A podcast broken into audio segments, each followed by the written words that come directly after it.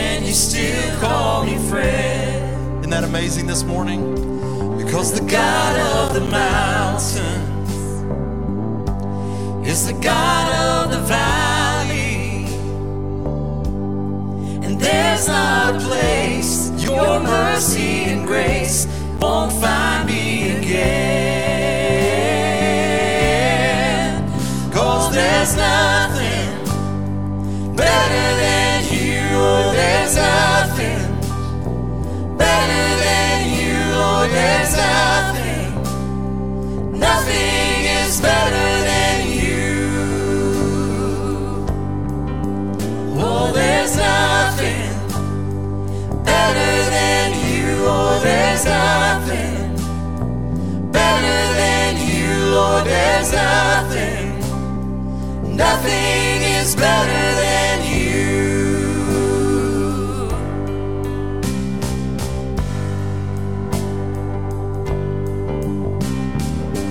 You turn mourning to dancing.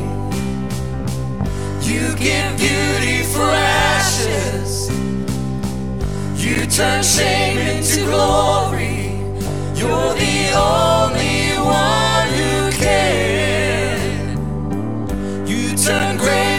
gardens. You turn bones into armies. You turn seas into highways. You're the only one who can. You're the only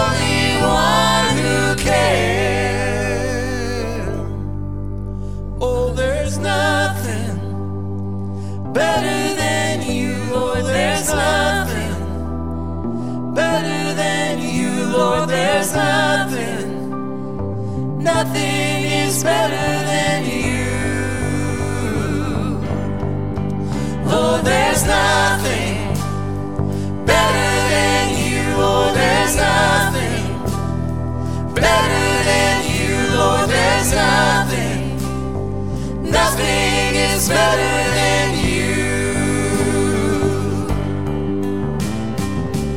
You turn to dancing. You give beauty for ashes. You turn shame into glory. You're the only one who can. You turn graves into gardens. You turn bones into armies. You turn seas into highways. You're the only one who can. You're the only one who can. You're the only one who can. Hey, can you say amen to that? It's good to see you this morning. Isn't it much better to be here today than it was would have been if you'd have been here last week, right? Amen. How many of you would have would you would rather have the snow and the ice that we had last Sunday? Anybody at all? Every once in a while be nice. Yeah, I agree. But I am sure glad it's gone. Aren't you? And God's given us this day to come and worship. And in that song, very much is true of what you just God is so good. He's so good to us, and I'm so grateful that we're here to celebrate that. If today's your first time to ever come to Sunset Hills, we're glad you made it this way. If you would be so kind to either do a one of two things, you've got a couple of ways you can do that. If you just text hi, if you've got that technology, to that number up there, just there's a couple of questions we'd like for you to take a look at and just give us some information. Or there's a welcome center out in the uh, kiosk out there in the foyer that we would like for you to stop by and so we could get to know you a little better. I'm glad you're here and I'm glad to see you, okay? And I'm glad that we're not having to fight snow and ice. Let's make sure that our hearts aren't that way, that it's open to what God wants us to do, that we have a warm welcome to each other and to the Heavenly Father as we worship Him in song and praise. Okay? Continue worship, team.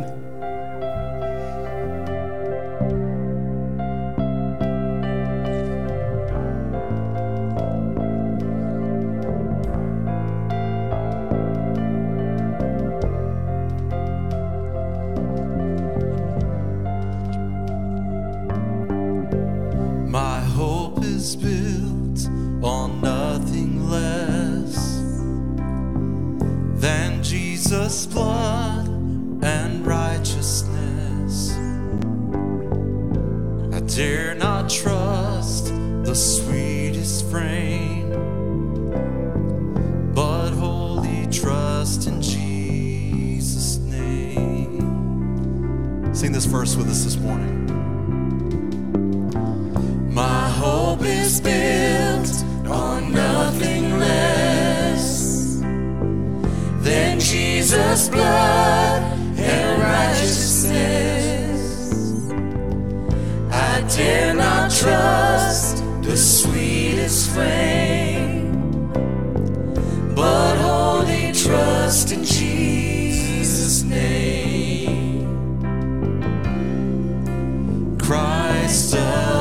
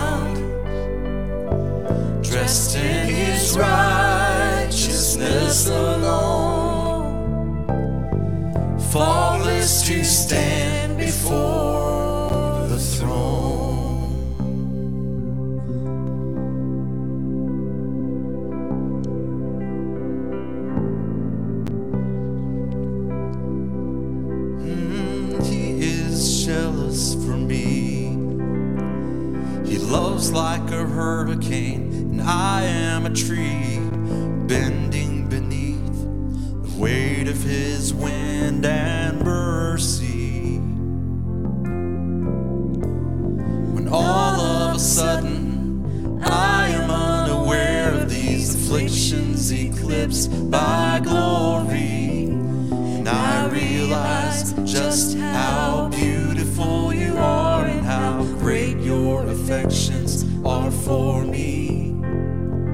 Oh.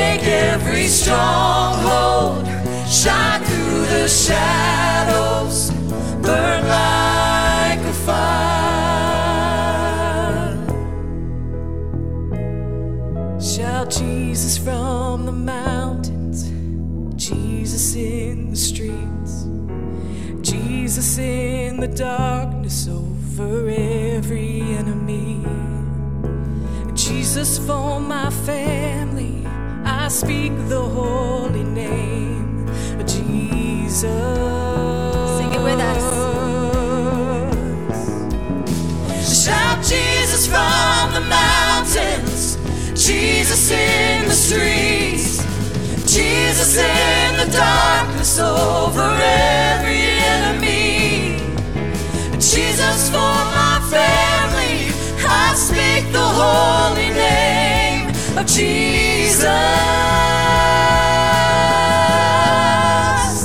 Your name is power, your name is healing,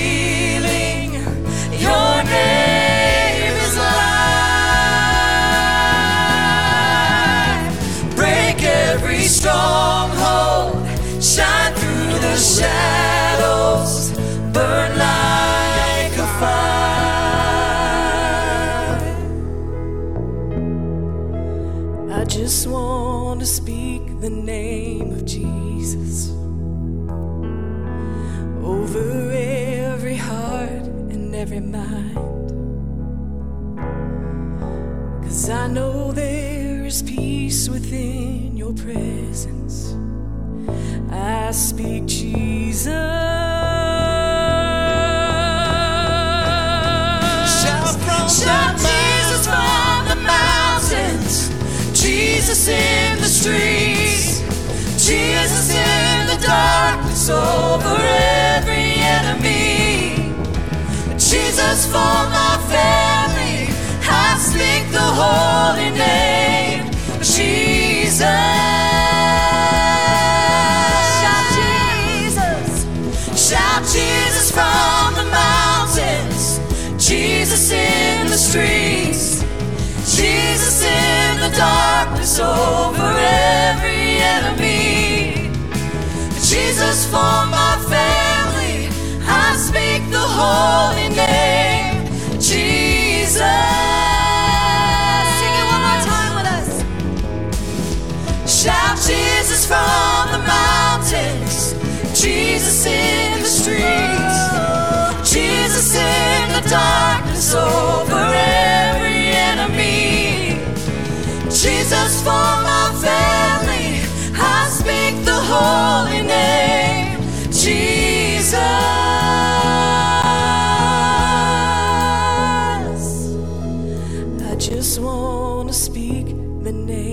Jesus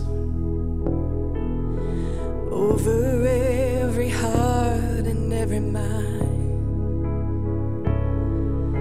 Cause I know there is peace within your presence. I speak Jesus.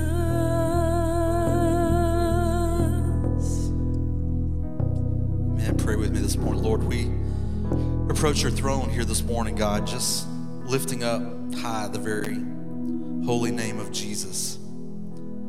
Lord, above that name, there is no other name. God, we speak that name into every situation that we're going through, Lord, that or that marriage that is in trouble, Lord, and God, that illness that seems to just be like a dark cloud looming no sight of breakthrough.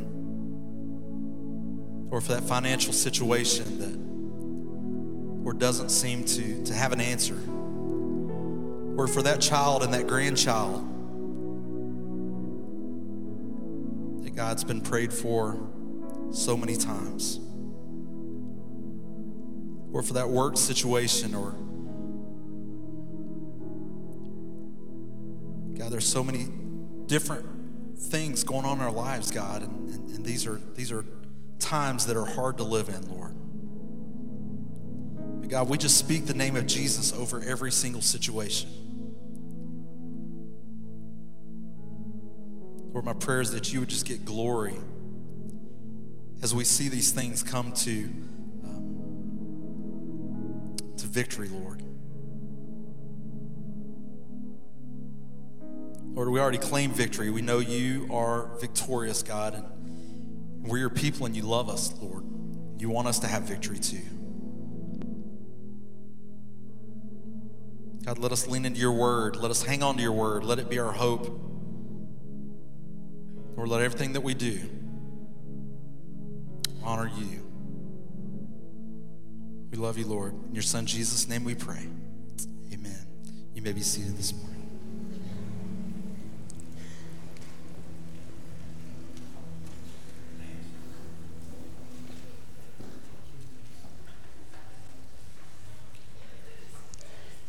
Past week, I heard from one of our families indirectly through someone else. And that family had several young children, and when they discovered that they were not having church last Sunday, they said, Can we just go to church? Well, we can go to big church. They, they typically go to children's church. and It's like, okay, but there's no church at all. I mean, they were going to settle for big church. Isn't it cool when kids just they, they love God so much that if they're not able to come to church, they want to be here? I mean, that's about as good as it gets right there. If you remember, a few weeks ago, we started out the year talking about the one activity that you would, could do that would have the greatest impact upon your life. And uh, I asked it this question what is the one thing that you could do that has the potential for radically changing your life? And, and I think by now most people could answer that by saying what? Prayer. Prayer.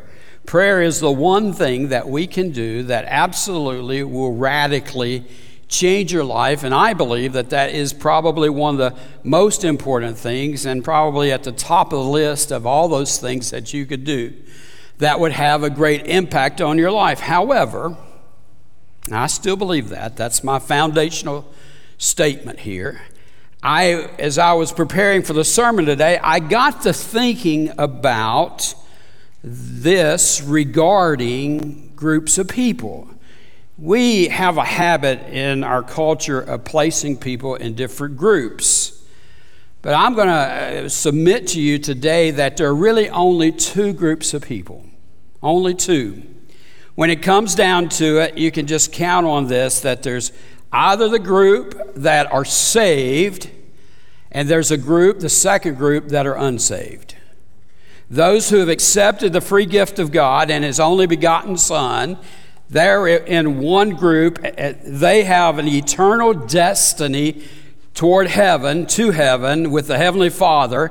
And then there's the other group that is unsaved, and their eternal damnation is hell.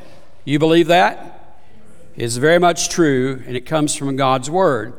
The good news is, in spite of that, that there's only two groups, and if you're in the if you're in the group that has accepted the free gift of Jesus Christ, you are, you are, God's doing a work in your life, and you've got an incredible future ahead of you, no matter what your future is.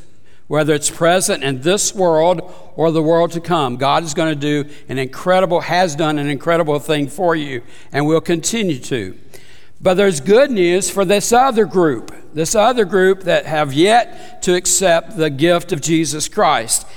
And if you will make a decision, it too will have the greatest impact on your life when you accept Jesus Christ as your Savior and Lord. And that's where it starts.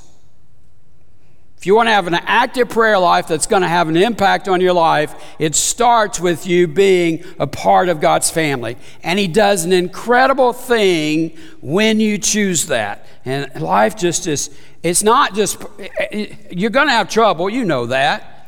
But at least you have God to walk with you through this life of trouble. I'm telling you, there are a lot of folks, right? I mean, that, that, that song that, uh, that was that prayer, really, that was just done of speaking Jesus over everything. There are a lot of people right now, personally, that I know that need to have Jesus speaking into their lives. You know some folks like that as well, because some of them are part of our church family speaking Jesus into our lives. And that initial prayer of asking Him to come into our life will, in no doubt, be the best decision that one could make. And that allows you to become a part of God's family and allows you the ability to call on Him in prayer, to go to Him continually, making a difference in your life each and every day. And if you've never done that, you're sitting within the sound of my voice then today's a great opportunity to ask Jesus to become your Savior and your Lord, to make a difference, to have a begin an active prayer life. So this morning, I want to continue this theme of prayer. And I want to do this by looking at Daniel of the Old Testament. Uh, so we've kind of given this idea about praying, that that's important for us to do, the greatest thing that you could do. Then we took a look at um, um, we, we, we looked at, well, I'm trying to just lost it. What did we look at second week? You, you can't tell me. We looked at praying in Thy will be done. That was it. And, and praying that God does things for us through His will. And today I want this to be a practical kind of approach as to what happens, what happened with Daniel when he became a man of prayer of God. Okay, so as we look at his life, he was a person of prayer in every circumstance, in every situation. Daniel saw God in prayer. So before we get into chapter 6, let's kind of look at the background of Daniel. He's living, he was living in Israel. He was a descendant of King David. He was from a family of aristocrats of Israel. He was a man of very noble birth, but there's a problem. Israel falls. And as a result, Daniel is taken as a slave. He and three of his friends, or many more, but these that are cited, are, are, chosen to serve in King Nebuchadnezzar's court. Now they found themselves in this, in this foreign land with little chance of escape. And you talk about someone who goes from having everything going his way into uh, a radical change of a culture that happened in his life. Everything that Daniel had known has now changed. It's different. That happened because they. Um, because of the disobedience of Israel. This, this nation, time and time again, had disobeyed God and had walked away from God, and this became the result of it. And they, they went from being this nation of God, immersed uh, Daniel and his friends in the teachings of Israel, into a totally different kind of lifestyle uh, immersed into a pagan lifestyle, and, and they were forced to start trying to learn all this. God often did this in the life of Israel. So let's pick up in verse 1, chapter 1. in the third year of the reign of Je- Jehoiakim, king of Judah, Nebuchadnezzar, king of Babylon, came to Jerusalem and besieged it. It wasn't supposed to happen this way. Jerusalem was the temple where it was. It was the place that God had blessed. It was the place David had reigned. It was where Solomon had reigned. Then they, they thought it would never fall, but it does. And here we find them, them, themselves in this situation. The Bible says it had fallen to a man by the name of Nebuchadnezzar, not a good guy, very vicious. To dishonor this king would bring suffering of his wrath in your life. And in verse 2, and the Lord delivered Jehoiakim, king of Judah, into his hand, and along with them some of the articles from the temple of God. These he carried off to the temple of his God in Babylonia and put them in the treasure of his God. Then the king ordered Ashpenaz, chief of the court officials, to bring into the king's service some of the Israelites from the royal family and the nobility young men without any physical defect, handsome. Let me just pause there. If I'd have been in that situation, eh, they would have chosen me. No physical defect, handsome, could have been a little taller, but we'll take it as it is. Showing aptitude of, for every kind of learning, well informed, quick to understand, and qualified to serve in the king's palace. He was to teach them the language and the literature of the Babylonians. So the king gives these orders to go, go and pick out the best of the best of these captured folks, these men, and, and, he gives them very specific instructions on which ones to pick out and bring them into his own palace and train them in the ways so that they can go back. There was purpose in this, so that they would go back and influence others into this culture in these pagan ways. Verse 5 the king assigned them a daily amount of food and wine from the king's table. They were to be trained for three years, and after that, they were to enter the king's service. I mean, this is really some very intricate instructions and description of what took place during that time. I mean, they're going to re educate these Israelites in the Babylonian ways. It's a total effort to brainwash them into that culture and bring them in here for the next three years. And we're going to teach them how to eat. We're going to teach them how to act and talk, behave themselves just like they were uh, from Babylonia. Now, as I'm thinking through this and I'm reading, I, I've known a few Marines. We've got several Marines that have been in our church, you know, and I appreciate the service of the Marines. And I had the closest I ever got to Marines is, was I got to visit Parris Island, and, and, and it was kind of a junket type of trip for educators to go down there. And we experienced those first few hours that the recruits, that's what they call them, Sean, right? Recruits experience when they arrive in the middle of the night, except we were there in the morning time. They get them all, they, they put them on this bus. They, they, as soon as they arrive at Parris Island, I mean, immediately they're being yelled at.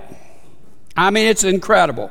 They have these painted footsteps out on the pavement, and almost immediately when people arrive, you have these instructors who get on this bus and they are in your face. Am I, am I, am I not telling the truth, Sean? That's right, right? And they are like, you know what? Those guys cannot, and, and ladies cannot do anything right. I was watching. I mean, they were treating us this way. I knew it was all pretend. But I was being kind of, I was hot and sweaty and thinking, whoa, this is, this is unbelievable. They are really in my face. And I had a choice to leave. Recruits didn't. It's like, you know what they were doing? They were teaching them how to act like a Marine.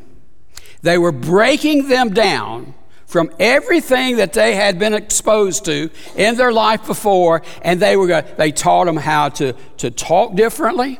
They taught them how to walk differently. You want to, you want to demonstrate that walk for us, Sean? They, they taught them, you know, they, they shaved their heads, and some of them ended up permanent head shaved. I mean, they were, they were just totally breaking them down, you know? because they wanted them to be what? A Marine. This is what I think was happening to Daniel and his friends, transforming them from what they were into what they wanted them to be. Among those were, who were chosen were some from Judah Daniel, Hananiah, Mishael, Mishael, and Azariah.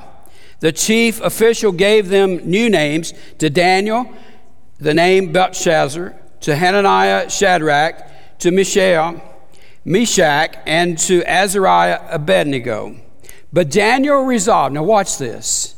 But Daniel resolved not to defile himself with the royal food and wine, and he asked the chief official for permission to not defile himself in this way. Now, I want you to notice this word here. He asked. He asked.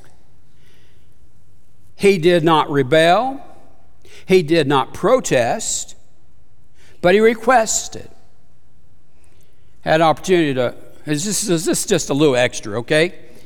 All right. Had opportunity to ride with uh, one of our local uh, Nolensville police officers on Wednesday night. And within minutes, they pulled over a car. And I'm not going to go into a whole lot of detail on that, but I would tell you when they pulled this driver over, the driver was very kind and reacted very kindly toward the police officer. And in that, that driver was treated well, and I'm sure had they even not acted that way, our Nolensville police officers would have treated people that they pull over with respect. But I want to tell you the kindness of that driver who was pulled over received some mercy because of how she acted. Now, let me just tell you this. I, I made a comment to, to the sergeant I was riding with. I said, Man, and he came back and he commented on how kind she was and how uh, she was responding to everything he was asking her to do. And I thought to myself, why is it that parents aren't teaching their children how to respect law enforcement? Donnell's back there, and that man works hard. And because of the work that he does and all of his, his um, fellow officers, whether it be in Nolensville or Nashville or any other place, they deserve respect.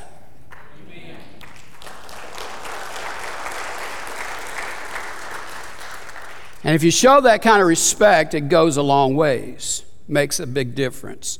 And I have a feeling, now, if you pull me over, Donnell,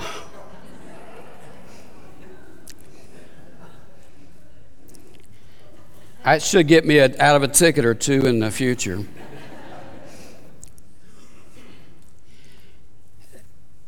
Daniel requested, I think it's his nature and God caused the official to show favor and compassion to Daniel. You see the response from the official? But the official told Daniel, Hey, look, I, I like your request, I, but I'm afraid of my Lord the king who has assigned your food and drink. Why should he see you looking worse than the other young men your age? The king would then have my head because of you. We're familiar with the story, right? You know, Daniel tells the fish, I don't want to eat your food. I, have made these commitments to God, and, and if I do, then it's going to interfere in my relationship with Him. But the guard says, You don't know what you're asking. I mean, this is not just, it's not just affecting you, but if the king finds out that I've defied his orders, he's going to have my head. It puts me in danger. So if you don't eat, if you don't follow the plan, it's going to be me. Well, Daniel has a response. He then said to the guard, whom the chief official had appointed over Daniel, Hananiah, Mishael, and Azariah, Please test your servants for 10 days. Give us nothing but vegetables to eat and water to drink. Then compare our appearance uh, uh, with that of the young men who ate the royal food and treat your servants in accordance with what you see. So let's just give it a try for 10 days. I mean, come on. Now, just put a human side to this for a minute. You've been taken to a prison, you've been chosen to participate, and in this experience of the king, you're a prisoner and being told you get to eat the best of the best, the best food, the best drink. Whatever is served in the palace is what we're going to serve you. We're going to take care of you, and you're going to eat just like the king does. I mean, come on. That sounds pretty good if you're in prison, especially if you've already been there and you're getting the same kind of food that the other prisoners got. But Daniel says, wait a minute, I'm going to pass all that up. We've been offered this, but no thank you. Just give us vegetables. Hmm. I'm, you know, just keep going. The staff has, we have lunch together most every Tuesday. And, you know, you know I'm, I'm going to eat, I'm going to eat red meat. I mean, just, that's just the way it is. So it's always a challenge. Whenever we get in the car together, it's like everybody's trying to figure out where we're going to eat. I, um, Eric likes to me eat all these weird things. I, I don't. Comes up with these different places. Like, we're going there, and I'm like, no, not while I'm in the car. You're not. and then every every week, it's always where can we eat where Kelly can eat? Because Kelly's a vegetarian. You just mess it up every week. Every. He's pretty good, though. We did go someplace. We went over to, to the new restaurant over here, uh, and, and we ate, and, and he got he ordered. I thought he was ordering a hamburger, and I had to do a double take because it was a you know what it was a veggie burger. He said, It's good. I said, How you know?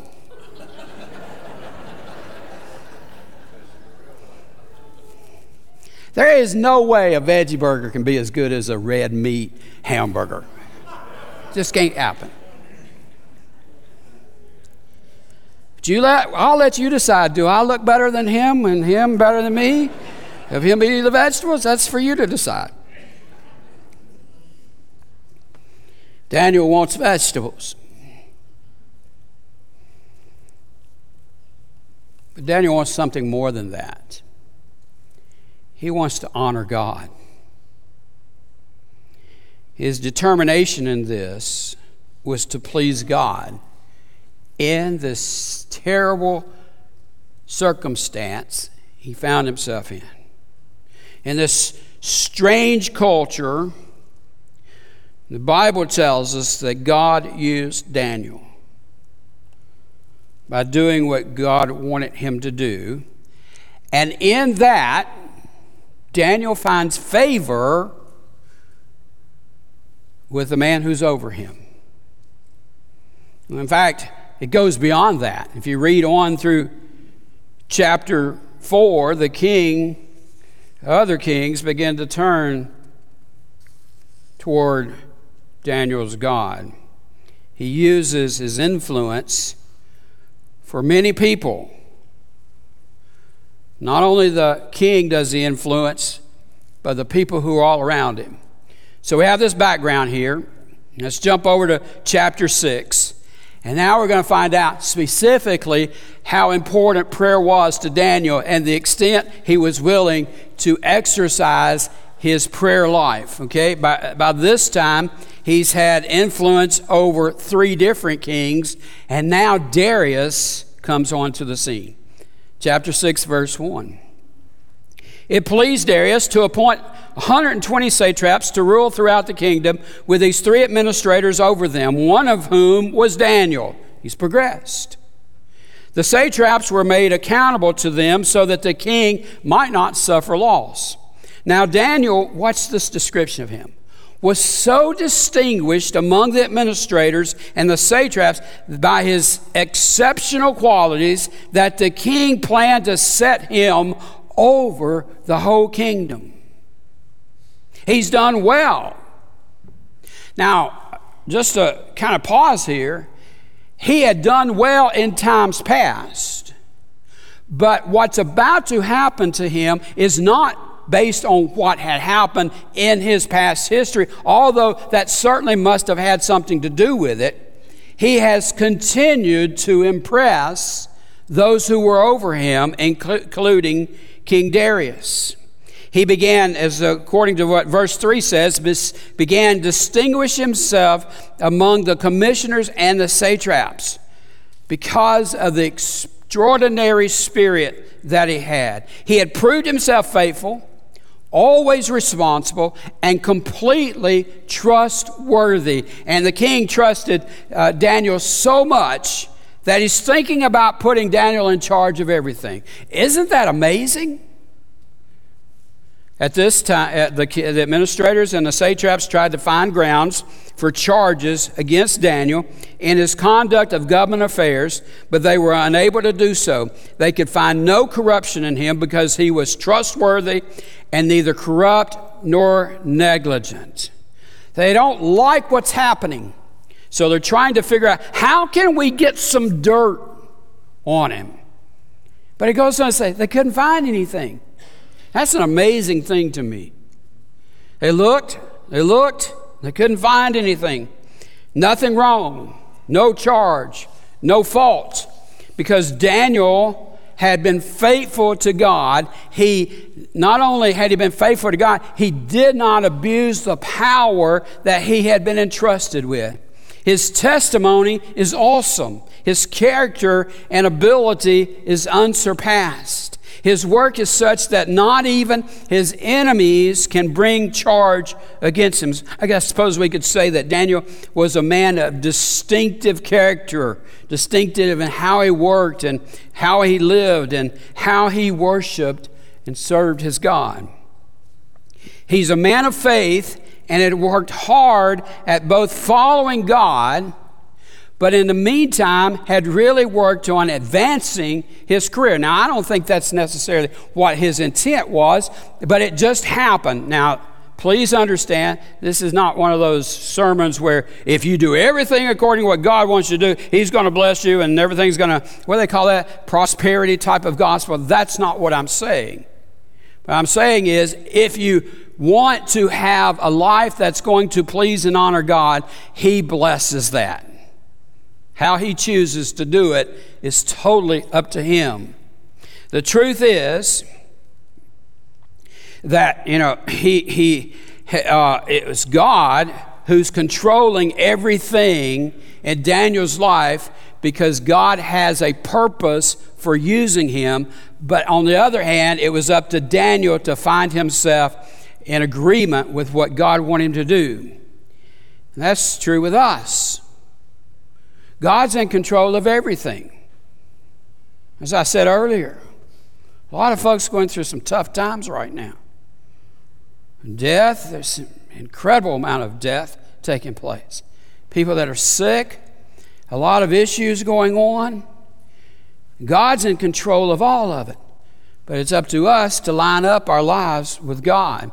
Finally, these men said, We'll never find any basis for charges against this man, Daniel, unless it has something to do with the law of God. Man, wouldn't it be a cool thing if that could be said about us? The only time we're ever going to find anything is when it comes to your faith. So they, they, the only chance they have of finding anything is connection with the rules of his religion. so they start trying to find fault there. They realize that the only way that they can get through to the king to sidetrack Daniel was to cause interference between Daniel and his God. They watch Daniel, they know he's a man of faith, they know he's a man of prayer. It's probably the reason that the officials knew that and developed this this ill gotten plan that they had because they had watched Daniel. So pick it up in verse 6. So these administrators and satraps went as a group to the king and said, King Darius, live forever. The royal administrators, prefects, satraps, advisors, and governors all agreed that the king should issue an edict and enforce the decree that anyone who prays to any god or human being during the next 30 days, except to you, king, your majesty, shall be thrown into the lion's den. Now, your majesty, issue the decree and put it in writing so it cannot be altered in accordance with the law of the Medes and Persians which cannot be revealed.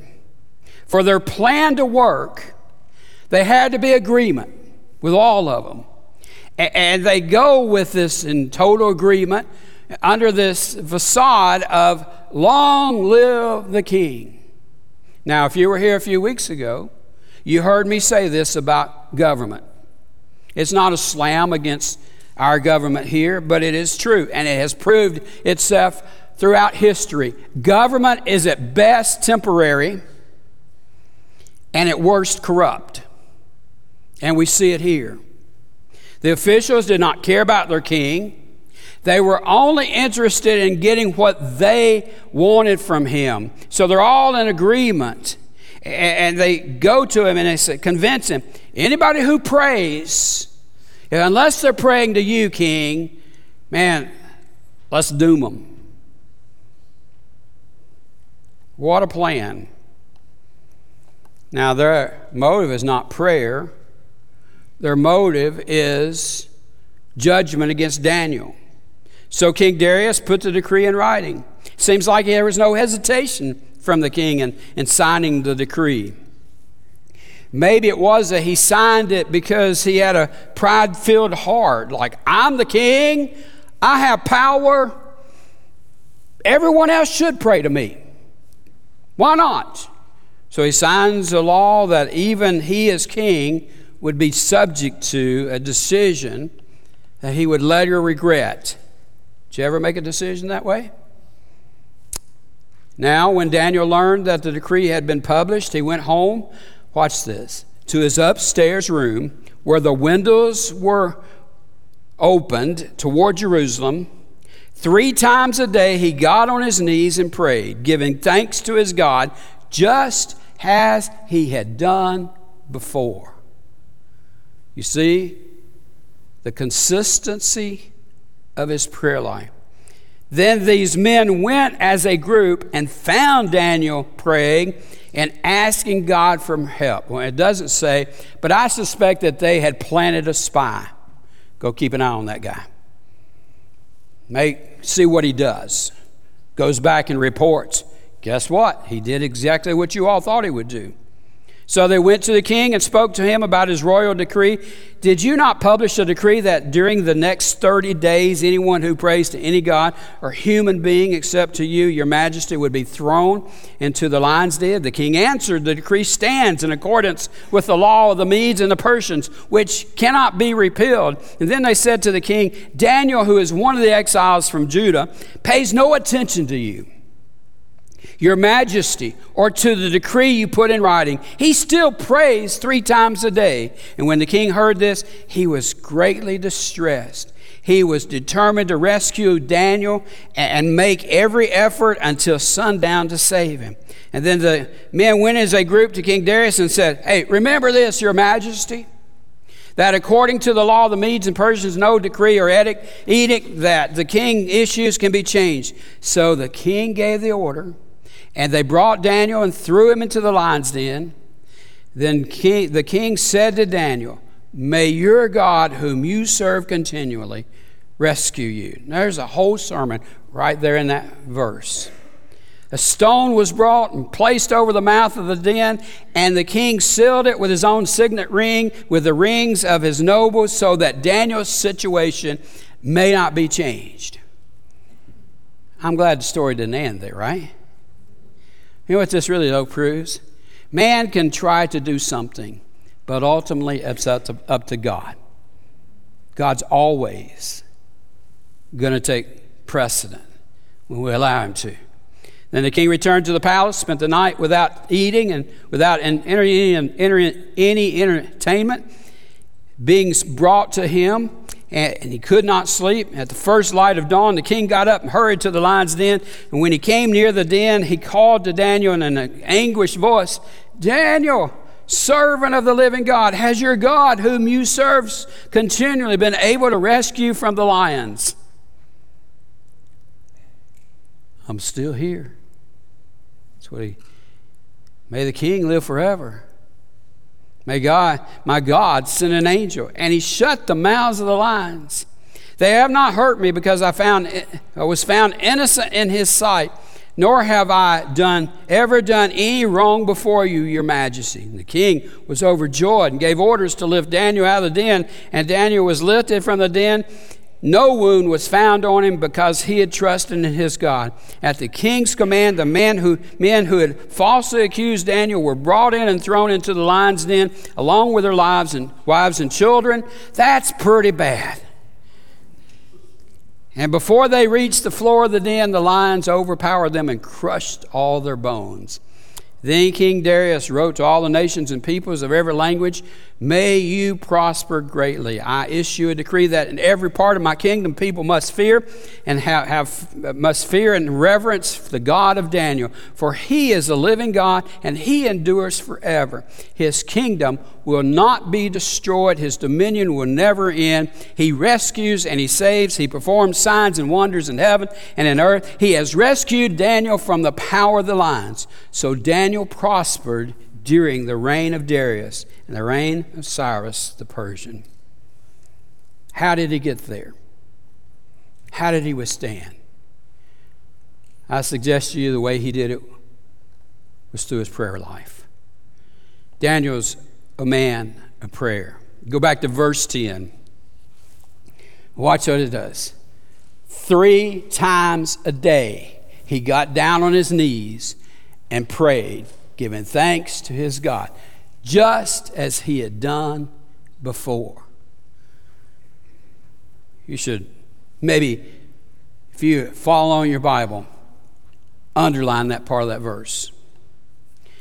Daniel prayed when it was against the law to pray. He had other choices. First, he could have chosen not to pray. How many of us would do that?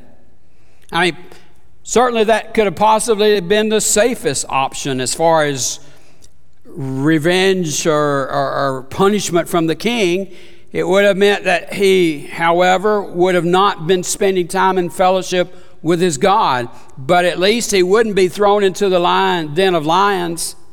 Secondly, he could have closed his window and prayed in secret. He had a choice that he could do that. He, he would have remained in fellowship with God, but he also would have hidden his faith from those around him. His third option was the best option, and that was to trust God, his powerful God, continue to live as a man of faith, continue to pray, regardless of what possibly would happen to him as he violated the law of the king.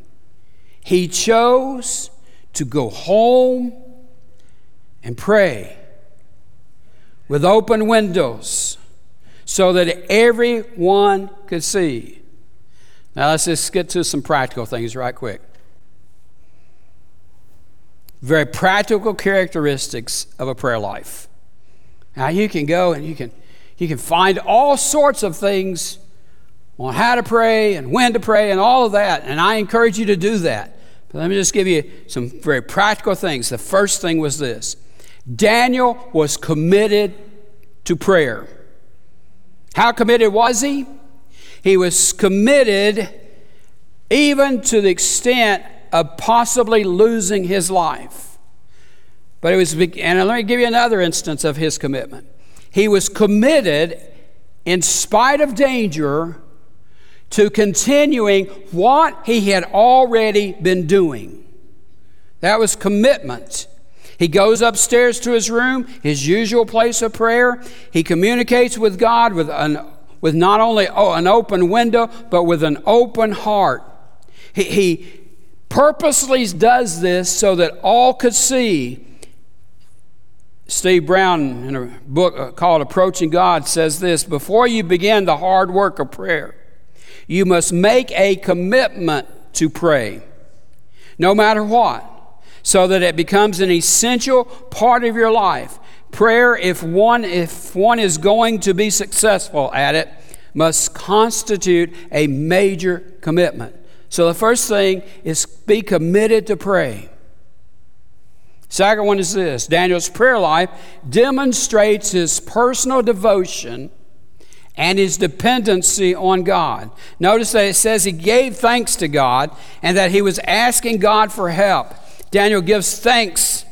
Not what we don't know what he was giving thanks for, uh, for. We're not told, but he was thankful for God, to God. Now, back up a little bit and remember what kind of situation he was in. God, I'm thankful for what's happening right now. Doesn't say that he was praying for deliverance, he was thanking God, whatever it was. Daniel remained faithful and praised God in the middle of all those circumstances.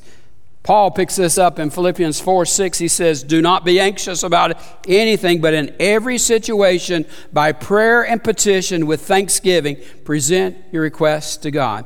Daniel had been loyal to the king, he, but he had a higher loyalty to God, and he was acknowledging this. And Daniel, there's no question that Daniel's prayer life ranks right up there at the top for the reason that Daniel became a man of influence. Okay? Here's the third thing Daniel devoted a specific time for prayer. There was consistency in his life, three times a day.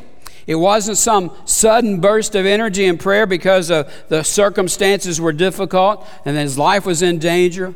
It was a continued practice that he had already established, so much a part of his life that I don't think he could have survived way back without his free exercise of prayer. It shows his persistence in prayer. He prayed, and then he prayed again, and then again. Shows his consistency there. Listen to these verses, how, how we're taught to pray. Psalm 55, verses 16 and 17.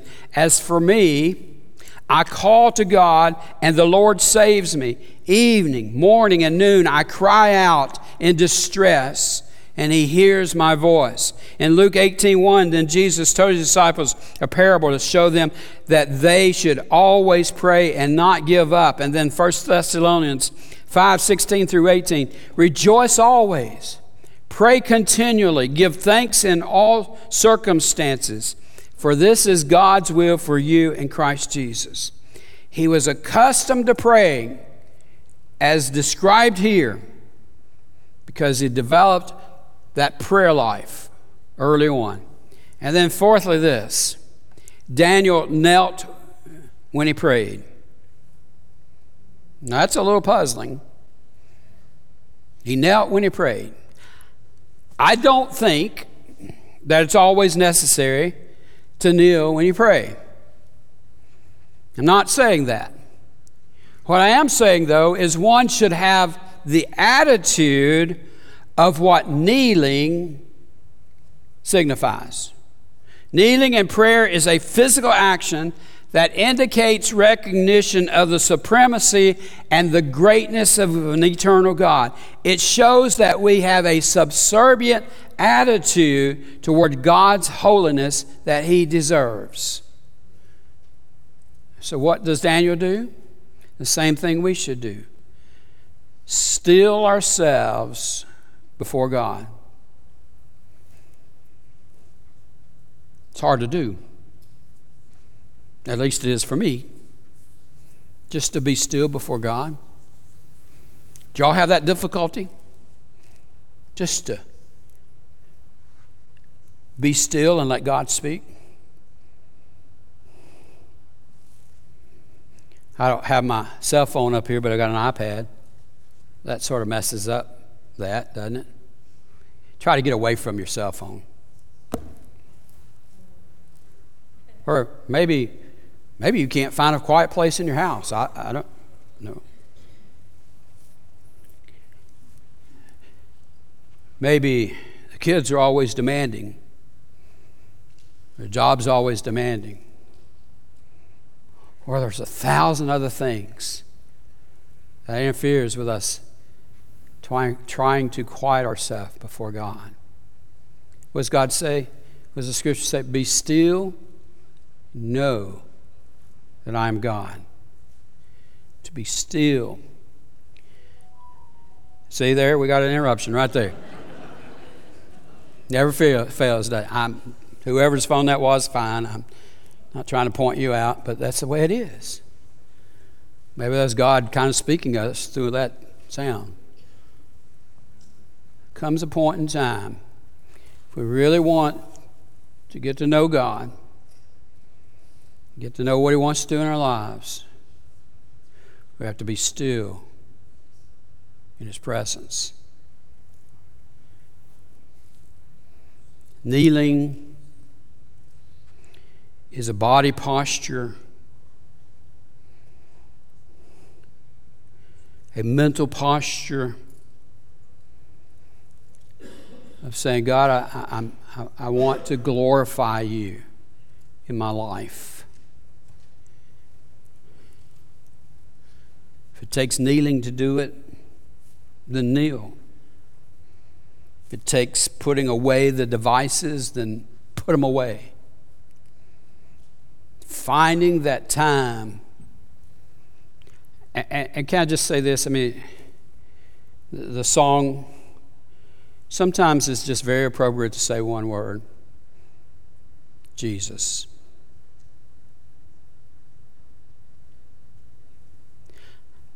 I think there are times when I don't know what else to say. I don't know how to pray. Situations I find myself in. As a pastor dealing with other people's issues. And the most appropriate thing I can say is Jesus. And knowing that Jesus is sitting right there on the right hands of God and he's pleading my case before him, whatever it is. Prayer might be one of the things that in our Christian experience that we may n- neglect the most. I hope not. I'll be honest with you, I, I, I do. I find myself so caught up in most everything else, I find myself neglecting my time with God.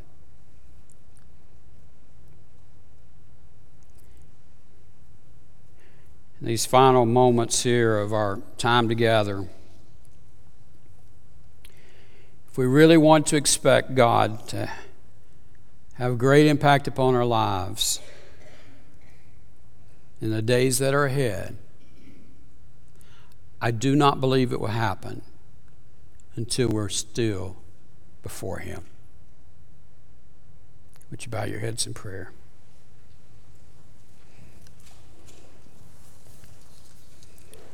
Even now, Father, as we prepare for this time of invitation,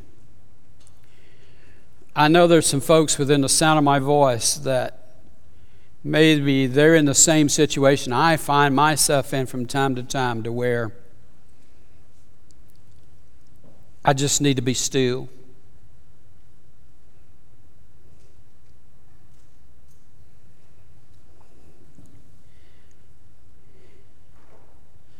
Or I find myself in a situation that I don't know how to pray. I just need to speak the name of Jesus in that trouble, in that situation. Father, I invite, really, you invite people this morning into that stillness, to that quiet, into that time of communication with you. To bring before you whatever care we have, or come before you with a thankful heart. Or maybe just to speak Jesus into that situation that we know we have no control over.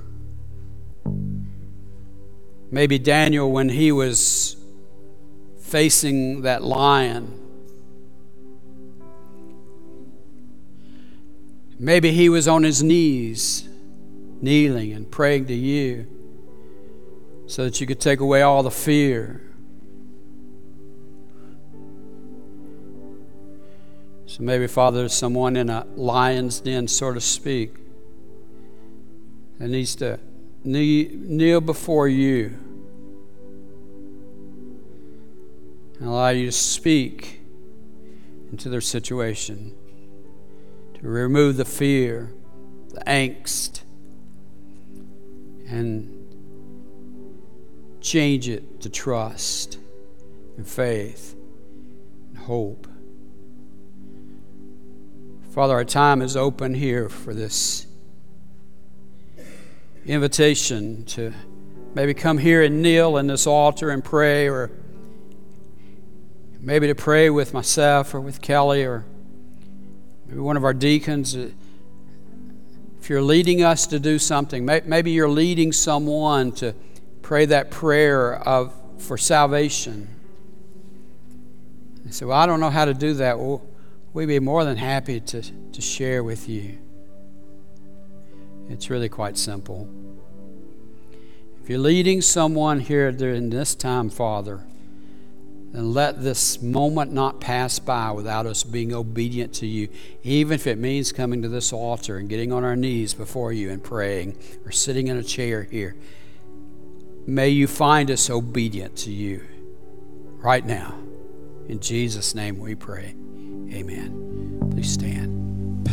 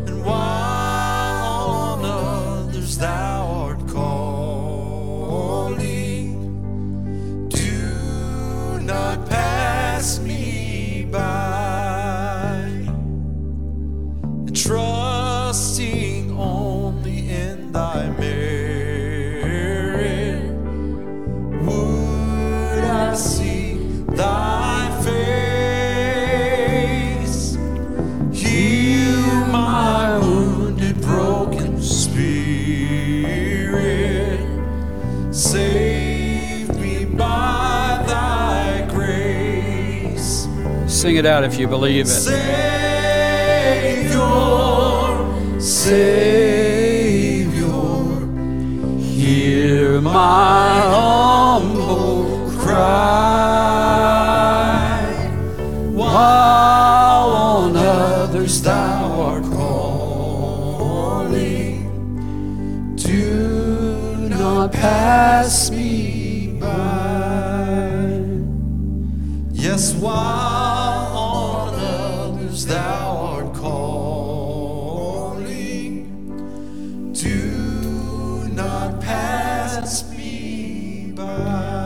privilege is, Father, that in this place, even right now, over a hundred people gather.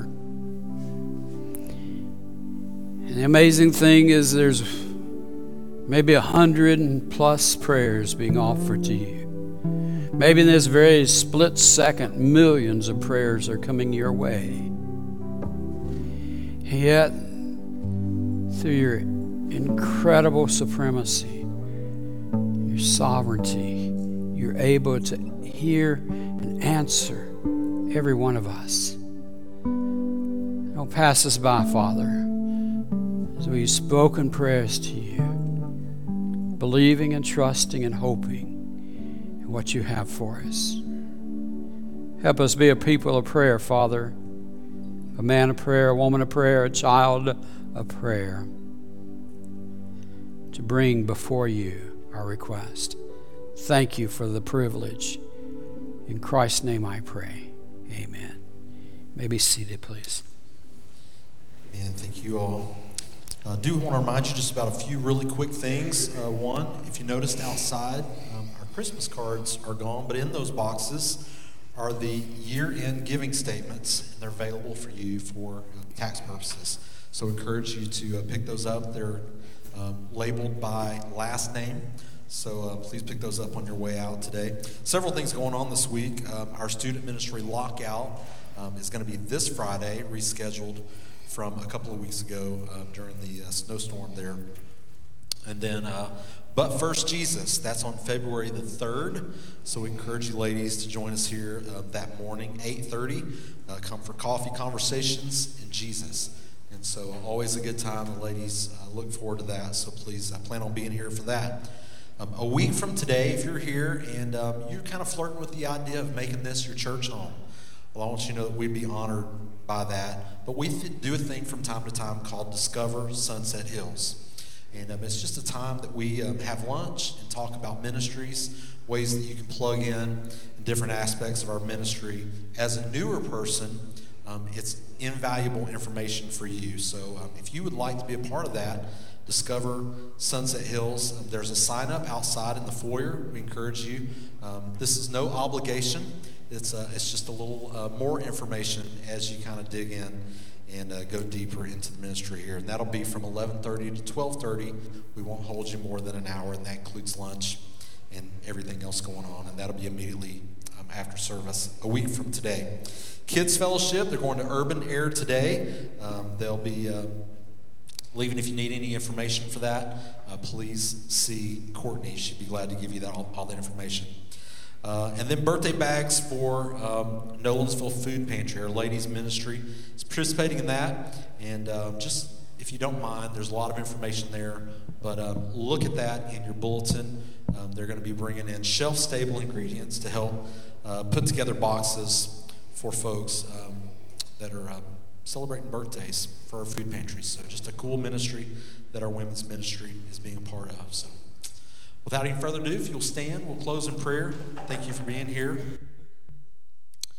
Lord, we thank you for today, God. Thank you for the great example that Daniel gave us of, Lord, just uh, even in the face of fear, choosing faith. Lord, let us do that in everything that we do this week and Lord, we know you're going to be glorified through that. Until we meet again next week, watch over us, protect us. Let us honor you with our lives. In your son Jesus' name we pray. Amen. Have a great week, everybody. Hi, good morning. This is Kelly. I want to take a moment to personally thank you for joining us for today's live stream. I hope today's message was encouraging and inspiring for you. You know what? We would love to hear from you. If you're here today and you made a decision for Christ, or maybe you just have a simple prayer request, we would love to know about that. You can text the word prayer to 615 776 1807. One of her pastors will be back in touch with you. Hey, if you're in the neighborhood, we'd love to see you in person. You can join us for life groups at 9 a.m. or blended worship at 10 a.m. And let me say this from your youngest family member to your family member that has the most years of life experience, we have a place for you. You know, I believe that we're living in unprecedented times. People all around us are looking for sources of hope. And you and I, we both know where that hope is found. We have a God who loves us, and He wants to meet us right where we are. But you know what? He loves us too much to keep us there. So come and join us, whether online or in person. We would love to shake your hand, give you a smile, and uh, do life with you here at Sunset Hills. Have a great week, everybody. Bye.